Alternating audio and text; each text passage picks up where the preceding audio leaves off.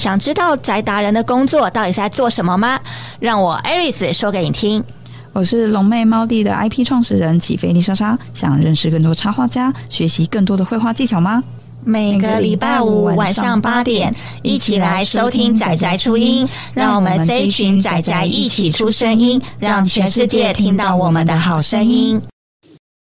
Hello，Hello，欢迎来到仔仔初音。那前阵子呢，Lisa 就是也有邀约，就是一些不同类型的一个绘师们。那其实呃，很多小伙伴就是会问说，我邀约会师的一个可能感，就是说是依照什么去邀约这样。那我其实大部分都是比较靠感觉啦。那绝大部分就是还是会试着先去跟会师互动。那互动的感觉还不错，可能就会邀约看看这样子。因为最主要是也希望说对方是。呃，想要录制这个节目，然后他也有兴趣，那对我们来说，可能这样双方录制起来的感觉也会比较好。那大概是这样。好，那就是说前阵子就是有一些小伙伴们也有推荐一些会师给我，那我有积极的去邀约。那这礼拜我邀请到会师呢，他给我的感觉是比较疗愈、清新啊那种风格。那就是今天我也希望他来节目，就是帮我们介绍一下他自己的一个 IG 的一个会账，然后主要是在画什么的，以及是在做什么样的一个小故事，来帮我跟听众们做个自我介绍哦。那我们欢迎今天的会师伊莎。Hello，大家好，我是伊莎，我是一个呃来自香港的插画师。然后我自己的话，其实是一个混血儿，所以我是嗯，就是我我在我的家庭是比较受那个多元化文化的那个影响，所以。接触的方面其实也比较多，就是除了说，哎，IG 的插画之外，我我也会涉猎到一些 YouTube 啊，也会有做自己的手作品牌这样子。嗯。所以其实听起来就是说，你自己本身在经营这个账号的时候，你有做一些手作类型的去一个辅佐。那你自己本身在做这个账号的时候，一刚开始有没有一个什么目标？就是它要是什么样类型的账号，还是比较像是哎分享自己想要做的事情的感觉吗？就是一开始的话，就是比较像是分享。然后那个有这个账号的话，主要一开始。嗯，除了分享我的疗愈啊，那种温暖的那种生活之外，我也喜欢甜品。然后最主要到了后来的时候，就是一个治愈自己的一个心理的问题，就是抑郁症。然后，嗯，就是就算是靠着这个插画的，就是每天画一下，然后慢慢的还有靠药物这样子就，嗯算是痊愈了。现在，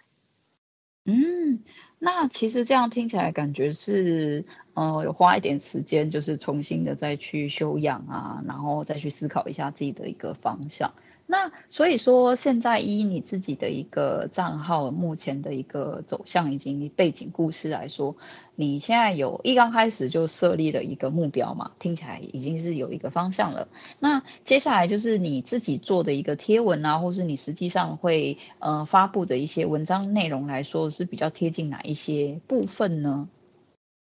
嗯，比较贴近的话是温暖还有疗愈系的，因为我就想说我自己就是靠着这个画画这个这么疗愈的一个件事情，然后就想说把这份温暖还有这份疗愈感就带给大家，这样子会就像是分享给大家吧。哦，原来是这样的感觉，就是。嗯、呃，我觉得当然了，相对来说，因为也有一些经历嘛，然后这个经历可能造就了一些不一样心境的变化。嗯、那所以你自己本身就是说，因为我觉得疗愈系的一个贴文来讲，会不会很容易遇到一个瓶颈？就是说可能会呃容易没比较少一点点灵感，或者是说可能它比较没有一个会比较，其实它好像也是算是有一个蛮稳定的方向的，只是会不会就是很容易。就是在画素材的时候会遇到一些瓶颈吗？还是说都还好？嗯，我自己的话就是比较容易去拿到一些灵感的，就是因为我自己现在目前的话会比较画，呃，我家的一对小猫咪，然后他们 就是他们的日常会感染到我，可能我会想说画一下他们的日常啊这样子。然后甜品的话，因为我自己是特别喜欢甜品的，所以。画的比较多也是甜品，那种系列的。所以如果说是瓶颈的话，是有可能自己想去探索多一点，除了猫咪啊、动物那些类型或者是甜品之外的话，会比较困难一点。因为我自己是有那个全职的工作。所以说，如果是要额外抽时间去想一些新的东西，可能会比较困难。不过现在目前的方向是主要是疗愈的，所以我觉得算是比较偏向动物还有甜品系就好了。嗯嗯，所以呃，这样听起来的话，好像。嗯，算是有一个比较明确的方向，所以就是朝着这个部分，可能有走一个比较温馨啊，然后天使的一个方向的一个绘制。那呃，实际上开始在进行了以后嘛，因为选定好了一个风格跟走向以后，我们就开始执行这个部分。那你在实际上执行这件事情的过程来说，你会觉得呃，很这个过程是让你觉得哎，很轻松、很疗愈，然后是让你觉得很放松、很愉快的事情，还是说有时候也是会遇到一些呃辛苦的时候，或者是觉得有瓶颈的时候吗？嗯，也是会有的。我觉得主要是因为我除了就是在 IG 上面画画之外，我也会接一一些比较。像是兼职啊案子那种，那种的话就是他们会想要我用自己的画风，然后画出他们想要的东西，然后那种会有时间压力的话，对我来说也是一种瓶颈，就是因为除了工作之外，我还有其他的东西要兼顾的话，就会变得比较困难。所以说，嗯，时间方面对我来说是一个很大的难题。嗯，所以就是时间的分配上来讲，会是比较辛苦。嗯，那以目前的一个贴文的频率来说，之前是怎么去设定一个频率呢？可能也要看一下频率设定的一个时间长短这样。对，我自己想做到的是一天一更，可是真的很难，哦、对，蛮辛苦的，嗯。对，然后就是现在的话，会想说有时间就更新一下，因为现在的话是想做一些，嗯，开发一些新的东西，就像说是，呃，文创类的那种产品啊，那种，嗯、所以说，呃，如果说，嗯，想要。开发一些东西就真的需要很大的时间成本，然后我自己的话是会利用一些碎片的时间，就比如说我上班或者下班搭车回家的时候，我都会拿出我的 iPad，因为我主要的工具是 Wacom，然后 iPad 这样子，所以 Wacom 就是在家里的话会比较偏向用 Wacom。然后在外面的话，因为想随时随地都能够画得到东西，所以就会嗯拿 iPad 出来画。然后也会想说走路或者呃想到一些灵感的时候，也会先记下来，然后之后再来画出来。对，嗯，好，所以其实我觉得有时候啦，就是说可能在。收集灵感的一个生活记录里面，很容易就是在这个过程里面，大家就是试着去把它记忆起来，然后等于是用一个比较零碎的时间去补足你那个不够的时间。对，对对，相对来说，这是可能大家比较容易遇到的一些困境。那嗯、呃，所以伊莎自己本身就是因为已经开始经营这个账号一段时间了嘛，那也已经有一个比较确定的方向，跟开始在执行的这个路上来说遇到的一些小困难的分享。所以呃，你自己因为其实刚刚有提到，就是说有想要做一个文创品的这个部分。那你自己本身的一刚开始就已经有想好说，哎，要走这个区块了。可是你会想说，哎，那我要做什么样的商品？就是一刚开始是已经有一个想法在了吗？还是说，呃，是一边就是一边在做的时候，可能一边画图会想说，哎，它适合怎么样的产品？嗯，算是一开始就想到想要做这种类型的。其实我最近想说是自己结合手作类的，就是我自己。另外一个品牌也是也是同名的，可是就是比较专注于做手作的部分，然后想两边做一个 crossover 这样子，就是可能我的商品是手作做出来的，可是就是以一个文创类型的方式去把它销售这样子。嗯，原来是这样子哦。那所以其实这样听起来的话，就是你自己本身已经有确定一个方向，然后再加上有想要做的一个产品了之后，我们就是要去实行这件事情了嘛。那嗯、呃，因为我觉得啊，就是很容易遇到的一个困难点会在于说，像我现在可能有时候想要去做一些产品的时候，你会不会觉得有跟实际上想象的不一样的状况产生过？还是你现在已经开始做产品了吗？产品已经出来了，还是？嗯哦，那你有遇过吗？没有诶、欸，因为我现在其实我在做的工作是设计师，哦、然后我们、哦、我们像是 production house，就是一些嗯，嗯啊产品设计，对，别也不算是产品设计，因为我们公司是算是万事屋吧，我会这样子形容，哦，就是会做一些商场的装饰。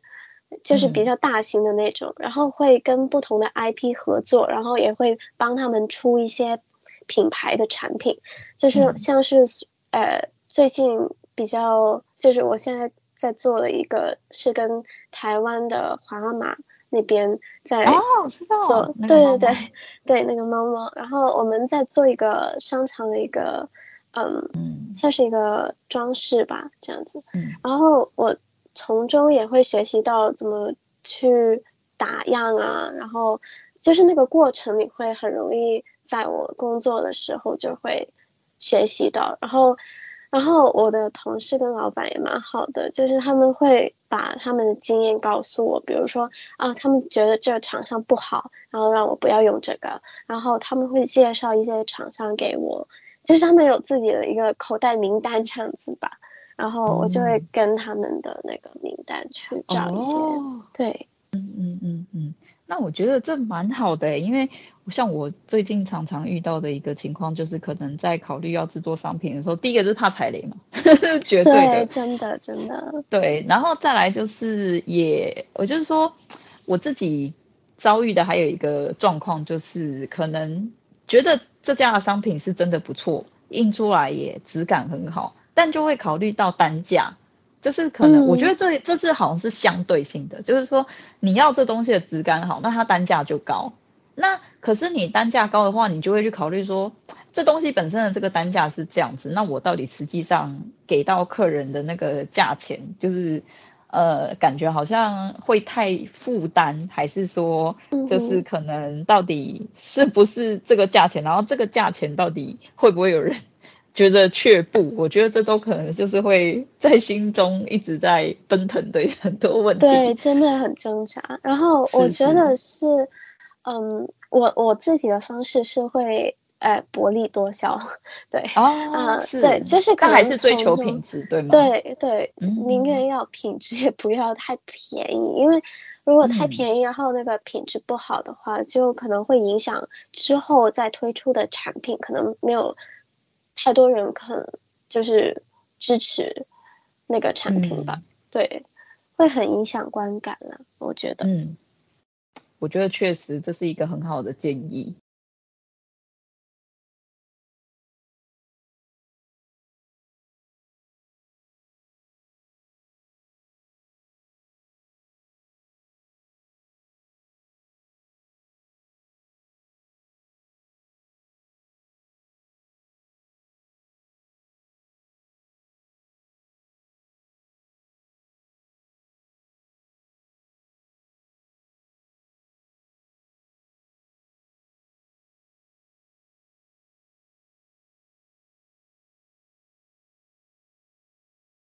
那嗯、呃，你自己本身也会建议，就是说大家，因为我们就是收听节目的有就是非常不同类型的一些听众们，就是说有一些他本身自己也是会师，那当然也会有可能粉丝或者是呃想要了解这个产业的各式各样的人。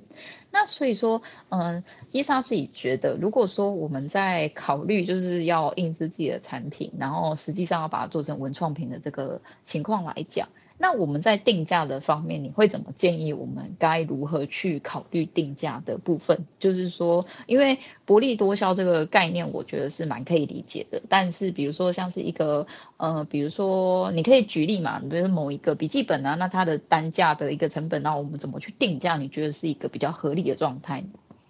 嗯，我自己的话，就比如说是那种胸章，就是那种金属的那种胸章，比如说单价是十五块的话，我大概会卖二十到三十左右。因为其实我自己可能本身有工作的原因，所以我对那个利益方面，就是那个赚来的那那个那个利益方面，我没有太在意了，因为我觉得。就是我现在生活还可以，就是靠那份工作，然后这个算是自己的一种兴趣，还有兼职的方面，所以我是宁愿说我要保证它的质量要好，但是真的不要，就是可能呃，比如说我有听说一个，就是我的一个朋友他在做呃手机壳，然后他就是一开始就找了一些很便宜的厂子，然后可是到头来他拿回来的时候。用了好像几次吧，就碎掉了那个手机壳。哦、对，这么惨。然后，可是那个是真的很便宜，就所以我觉得也是可以理解的。啊、然后后来换了一家，就是它的那个手机壳上面的图案就会比较容易刮的，就是刮一下就可能会掉一下，掉掉一些碎屑出来。对，然后嗯，我觉得到到后来它是那个嗯，找了一些比较贵一点。就是中中等价位的厂厂商，然后就品质上就 OK 了，可是是真的比较贵，我就觉得是取舍吧。我也觉得，就是嗯呃，可能就是有时候你会考虑，就是说，因为我自己的概念是我我自己怎么评断这个东西的概念，就是我自己做出这个产品以后，我自己会不会用？就是我我通常。我通常也会去做我自己用得到的东西，就是这是我的习惯，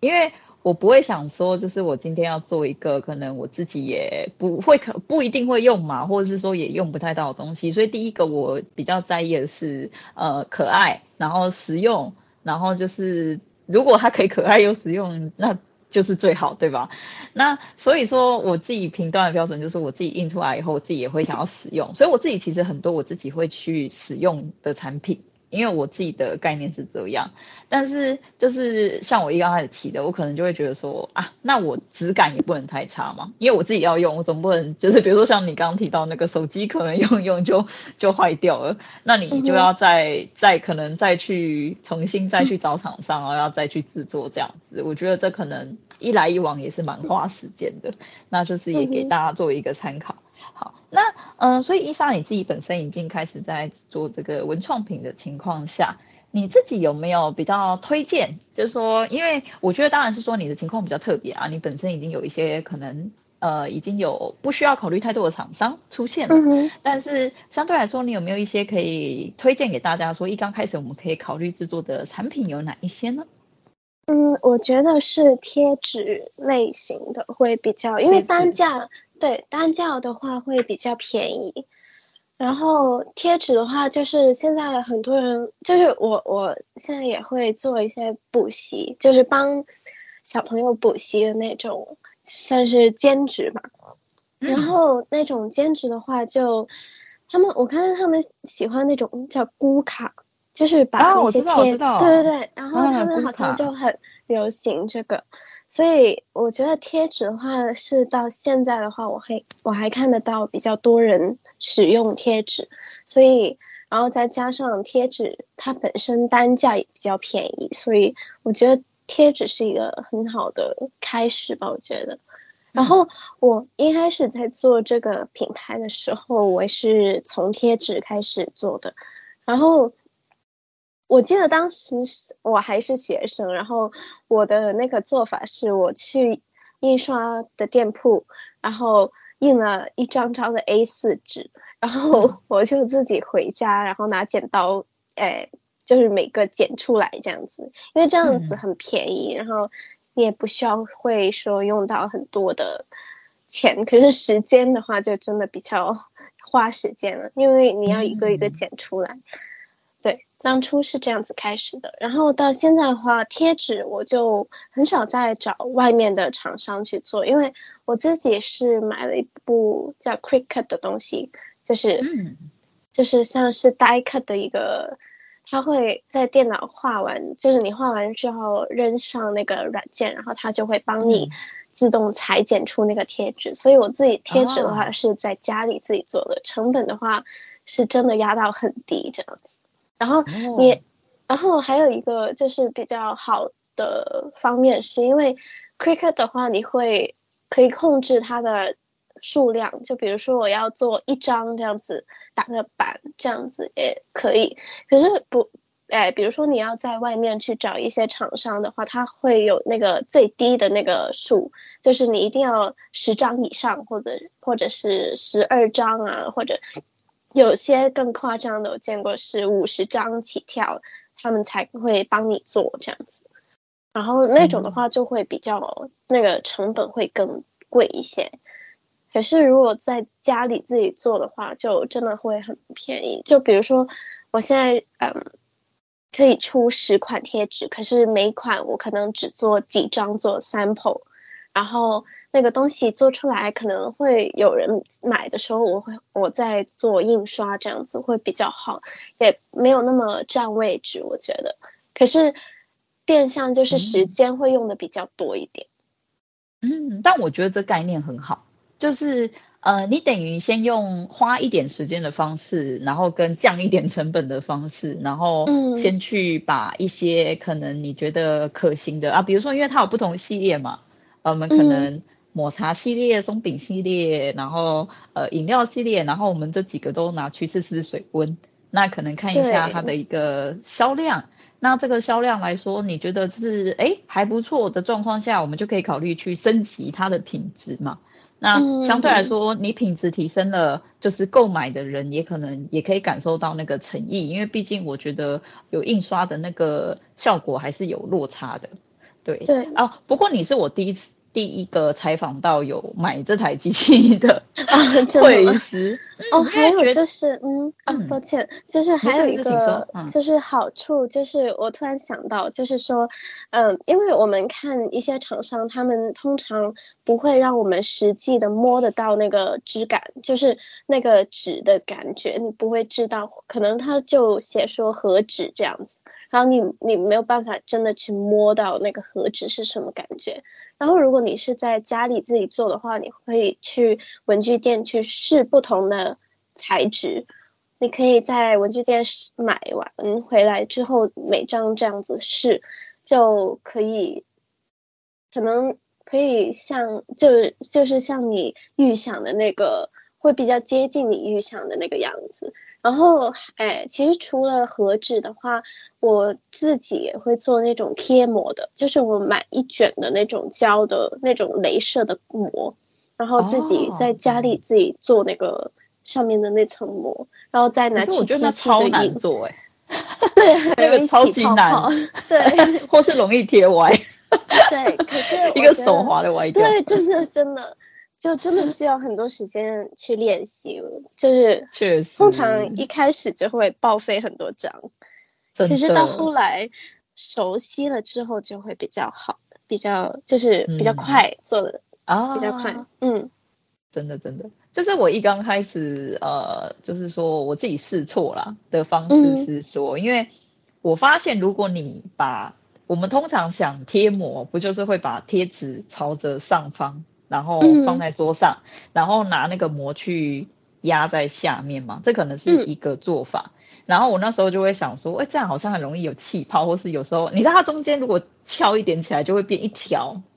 凸起来的那种，那就会整张就报废。然后我就觉得哦，好可惜。然后我之前还曾经试过，就是把它倒过来，就是先把卡点西德倒过来，然后把它让它粘的方向是朝上。然后把贴纸反过来贴上去，嗯、就是贴纸倒着贴的感觉，嗯、就是什么奇怪的方式都试过，就只为了让它贴上去的时候是顺的这样子、嗯、啊。不过呃，我好奇就是说，因为你刚刚有提到你买那个机器是它是念呃 QuickCut 吗？还是对对对哦对。那你买那台机器的这个切割的时候，你是在贴完卡点西德才切，还是你是对贴完再切？因为它切得下去哦，对对对，它就有不同的纸质可以挑选，然后我再额外就是买一些，呃刀片，就是它本来附的那个刀片就不够，就是不够深了，它的那个力度没有那么好，所以我就买了一个是深比较切的比较深的那种刀，然后就再放上去了。这样子会比较好一点。嗯、然后说那个贴膜的部分，其实我最近也有改良到，说是用那个，哎、嗯，我不知道你有没有看过那种机器，是把那个膜，然后那个纸，然后两片这样子卷卷在一起那种。没有哎、欸。哦，他现在我在尝试用那个，因为那个效率真的蛮快的，就是如果上手之后，哦、对。好好好，这样子，所以哎。好像你是说类似护背机吗？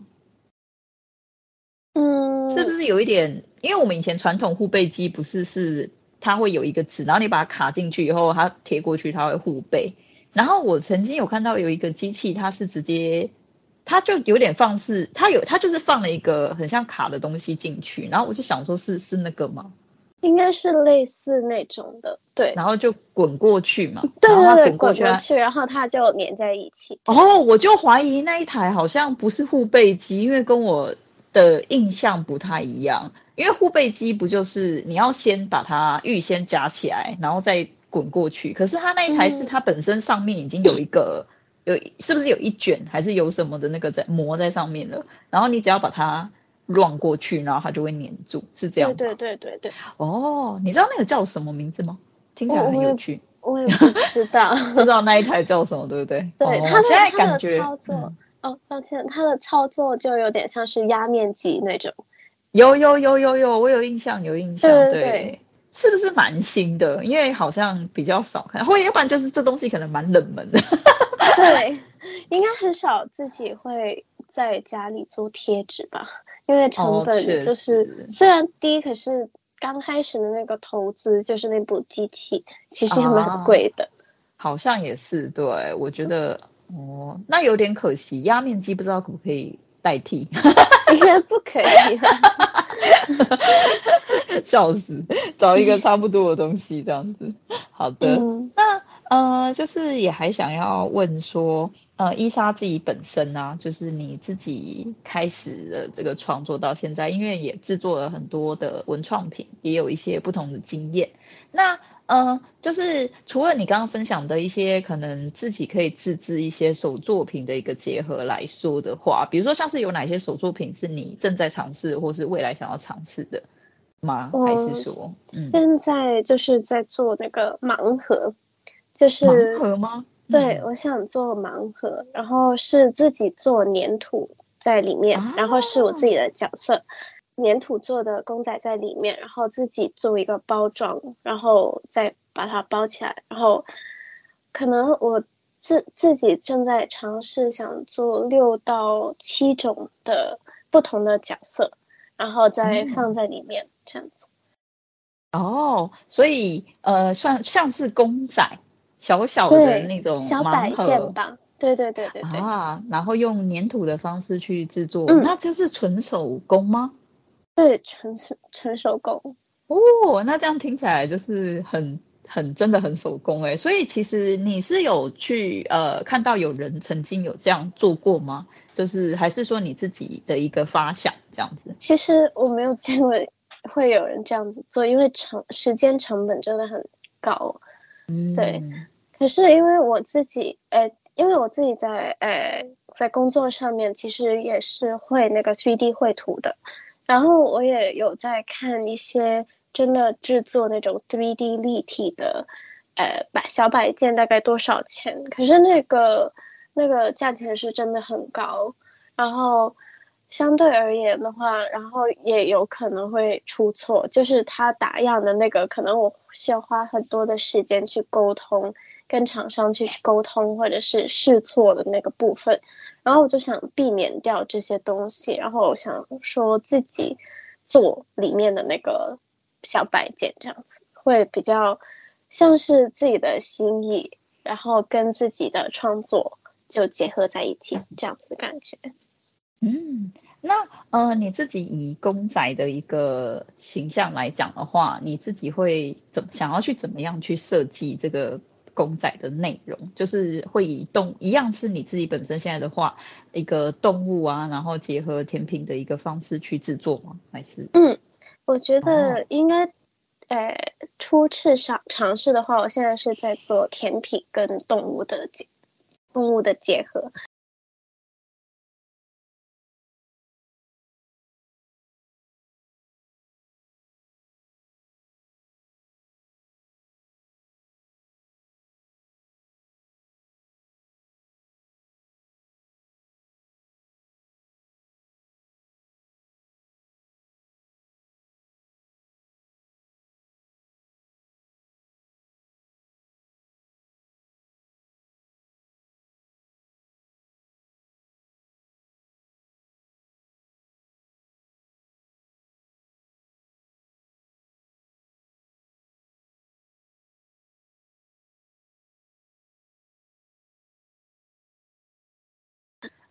所以你自己本身在经营这个副业的情况，你是有打算说，比如说，哎，我这个经营的是我觉得是 OK 的、稳定的，之后我会考虑要做全职的一个部分。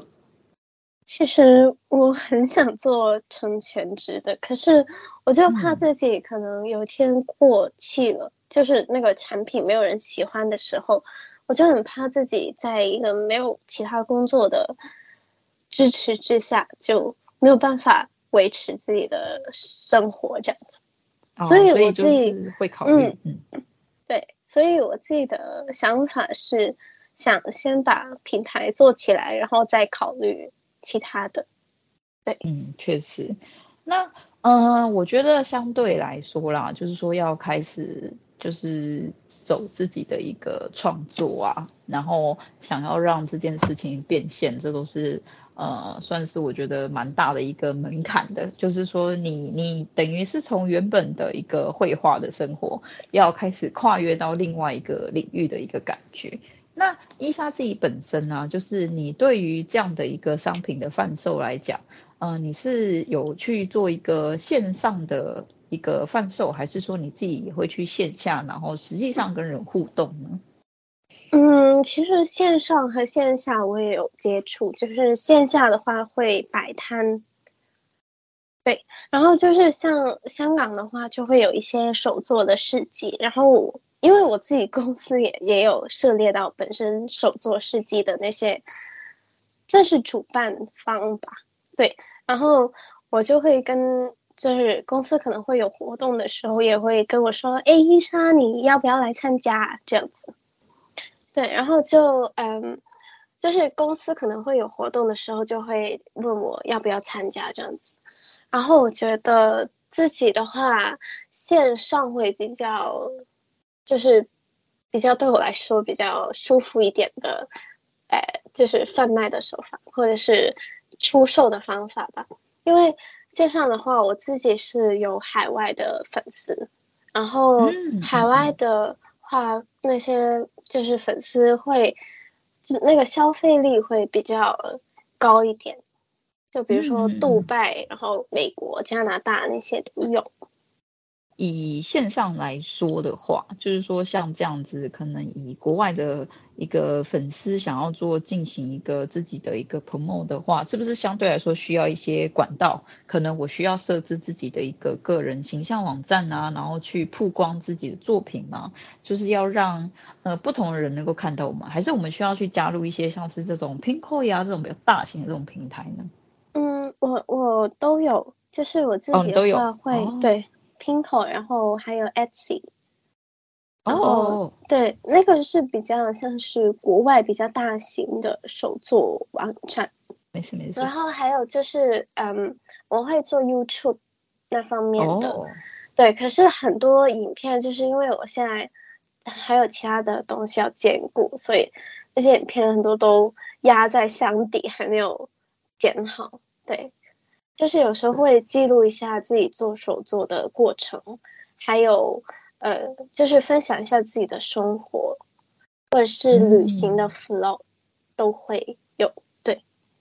然后算是用这个 YouTube 的频道作为一个渠道去宣传自己的产品，因为我在自己的影片里面也会画一些插图，就比如说有些嗯 YouTuber 会加那些特效啊之类的，我就比较习惯自己画一些公仔，然后 是自己的公仔，然后画在里面当做那个特效的部分。嗯嗯嗯嗯，对。可是这样子就是，比如说我画一个场景，比如说我来到某某商场这样子，然后我就会想说画一只我的角色，然后在那边可能闪过几秒这样子。可是我就是可能、哦、对，但是可是就是一个影片的话，可能我要画三十多个。这样子的插图，小插图，对，然后就会很浪费时间，所以我剪一个片可能都要一个多月吧，对，因为可能、哦、对，因为一个一个影片可能二三十张插图，然后我自己的话会喜欢那个框，就是那个平常那个 YouTube 的那个有一个影片的框框，我都会自己手绘这样子。哦就是用 iPad 啊，或者是 Wacom 这样子画出来。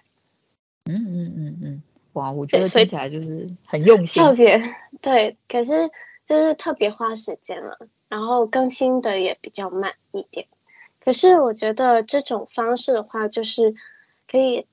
被其他人看得到你的过程，就是手做的那个温度会被保留下来。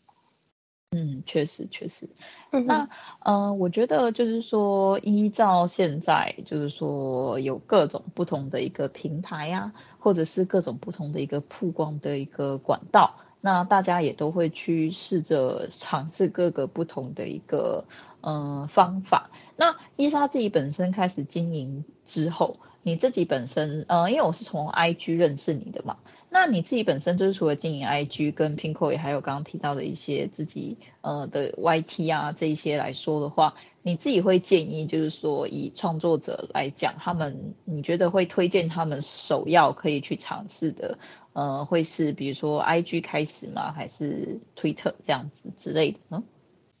我觉得的话是我我自己的话会推荐 IG 比较好一点，对。虽然最近听得到很多创作者都说什么接触接触的那个率，那个那个叫什么？嗯，触及率。触及率，对，那个触及率比较低。可是我觉得是一个比较容易跟比较快上手的一件事情。就是比如说，嗯，YouTube，哎，YouTube 啊，或者是其他平台，可能会真的花的心力会比较多一点。可是 IG 的话，可能画一张图，然后就可以 po 出来，就那个门槛会比较低一点，然后也比较容易操作一点。对，了解。哇，那其实这样听起来的话，我觉得。嗯、呃，可能绝大部分都还是会以 IG 这个平台为主，但的确是就是比较常听到的一个声音，也是会提到说，像现在 IG 的一个触及率啊，跟嗯、能够发展的一个空间其实是有限的。那就是说，其实我觉得现阶段也有很多就是创作者都会去尝试各种不同的一个平台，或者是尝试各种不同的一个曝光自己的方式。那就是嗯、我觉得。各有不同的一个操作模式，因为毕竟我觉得你要重新再去适应一个新的平台，你也要去考虑它的可能实际上的受众，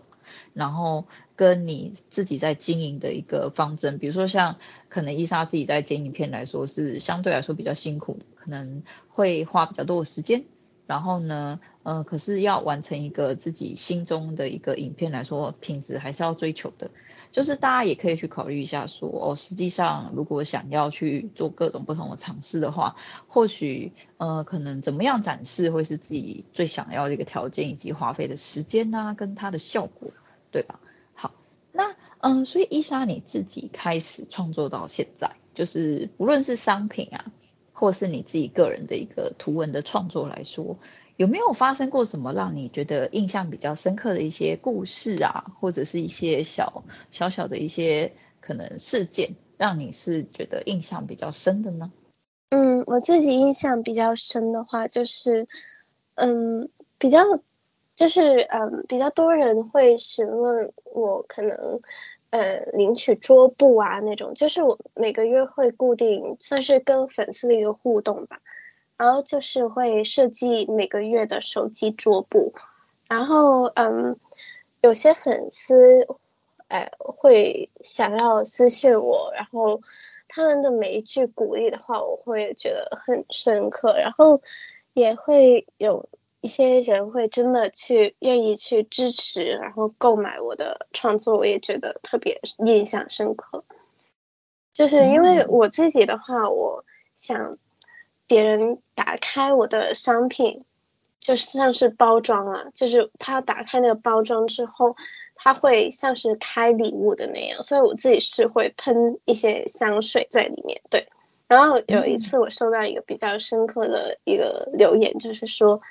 哇！我一打开那个箱子，就觉得哇，好香哦，里面就像是拆礼物的感觉这样子。然后我就觉得我，自己的用心会真的被别人看到这样子。哦，我觉得这样确实哦，因为呃，算是你自己本身很用心的一个提供的一个小小的惊喜，然后这个惊喜有被人家发现，然后他也很。呃，喜欢的那种感觉是有被肯定的，嗯，然后再加上说这件事情是对方也觉得就是有给予你回馈的，我觉得相对而言，就是收到这样的回馈，一定心里是非常的愉快的。好，那嗯，呃，相对来说啦，就是说我们其实，在经营，就是不管是自己的角色啊，或者是以这个呃，可能在跟粉丝的一个互动上，或是在经营整个账号它的一个未来的一个方向跟。呃，去寻找这些可能会购买的一些受众，可能这都是一些大家需要去考虑的一个问题跟烦恼。那伊莎自己本身就是除了刚刚一刚开始提到的一个时间上的规划来说，其实是会感觉蛮辛苦的之外，那你自己本身还有没有觉得遇到哪一些情况是会让你觉得说，哎，这就是一个瓶颈，还是说你有没有就是让你甚至产生了一个想放弃的冲动？有曾经这样过吗？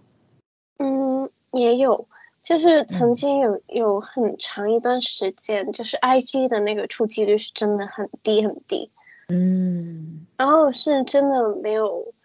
嗯，就是我我是听到很多反馈，就是说有些粉丝如果他不进，就是不不去特别去搜我的专业，然后是看不到的，他在他们那个主页的那个部分是看不到我的贴文的，嗯。然后我就觉得特别沮丧吧，然后确实，对，然后后来才决决定说，为了触及率的问题，然后想说一天一更，就尽量一天一更。嗯，了解，就是说你自己本身有考虑到的，还是就是没有办法去让。贴文去触及更多人这件事情是会沮丧的。那再来就是你的因应的方式听起来目前是将频率就是提高这件事情。那好奇的问，就是你觉得提高频率这件事情是你发现说，哎，我提高了频率之后是可以增加触及率的吗？就是它是有这样的效果存在的，还是说是怎么样的契机让你会想说，哎，那我去多提高贴文，还是说你自己会想说，哎，那我这样做或许能够增加触及率？就是除了就是尽量更新多一点的呃贴文之外，我觉得互动跟其他会师的互动也是很重要的。就比如说我们那个圈子里面会有固定，嗯、呃，就是算是比较熟的一些会师会跑来我的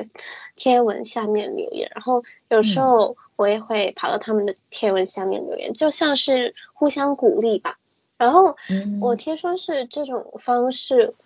会让 IG 觉得你的文贴文是可以被推广出去的，会让更多人看得到。对，就是这、oh. 是这是一个小秘诀吧？我觉得，就是我们发现这样子好像有用，所以我们就对互相留言。嗯，确实确实有一点像是呃 TikTok，如果就是你的影片是大家停留的时间越长。然后，因为它有一个判断依据嘛，就是说，除了可能大家会点爱心啊，或是收藏以外，那可能就是它停留的时间越长，表示他们关注这个影片的时间越久嘛，有一点像这样的一个概念。那只是 IG 它自己本身的一个侦测状态比较是说，啊，它有跟你实际上有互动，可能相对来说表示它的质量是足够的，然后可能也可以帮你去推荐到更多人。我真的觉得。就是说，其实因为我算是蛮晚进来，就是这个 IG 的部分，然后我那个时候就已经蛮有感觉，就是触及率很低 这件事情。嗯、但是近期我那个感觉又更加的深刻。我觉得好像就是自从开始可以买广告之后，然后呃，好像有一种就是因为他好像为了要凸显可能有花钱的。就是相对来说，他们的触及率要提高，那可能就是必须要降低某程度上的降低其他的一个触及率。嗯、我觉得感觉有一点像这样啦，所以我觉得相信其实应该蛮多创作者就是对这个部分是蛮辛苦，但我一直都没有放弃，我有尝试在寻找有没有就是更适合的 平台，嗯、我一直各种的在找寻这样。好，那就是说。嗯，因为时间的关系啦，就是说我们就是今天也聊了非常的多，就是伊莎对于一个可能自己本身的账号经营啊，或是对于文创品的一些想法，然后以及制作的一些提到了很多小技巧，甚至还有关于经营账号的一些 people 啊，那也很感谢伊莎今天的一个提供以及建议的部分。那节目因为时间的关系，就是说我们这边快要就是结束了。那希望在结束以前，我希望呃伊莎可不可以帮我分享一下，就是说用 Podcast 这样的一个采访，然后让你可以去跟大家说说你的一个账号的经营啊，跟自己的一个品牌角色故事，对你来说是一个怎么样的感觉呢？嗯，首先就很谢谢 Lisa 的邀请，然后从来没有想过会这样子受到这样子访问，这样子。然后我就觉得蛮特别的，因为我很少用语音这样子的方式去传递自己的想法，因为我自己是一个比较内向的人，然后我就比较，呃，喜欢线上这样子的互动，然后我觉得这次的体验是真的蛮特别的，然后也我觉得蛮深刻，所以也希望之后有机会可以再合作。嗯，太棒了。那因为我们其实时间有限啊，但是我觉得伊莎就是这样这样聊起来，我真的觉得她蛮多内容，以及她很多就是自己的想法，可以就是跟大家多分享的。所以我们希望之后也有机会可以邀请她再回到节目来跟大家做一个分享的部分。那今天的节目呢，我们就先到这边先告一段落喽。也很感谢大家现在就是从以前到现在对我们的一个支持。那也欢迎你们继续推荐我你们想要采访的会师，我会尽量的去邀约哦，好，那谢谢大家，我们今天的节目就先到这边结束喽，大家拜拜。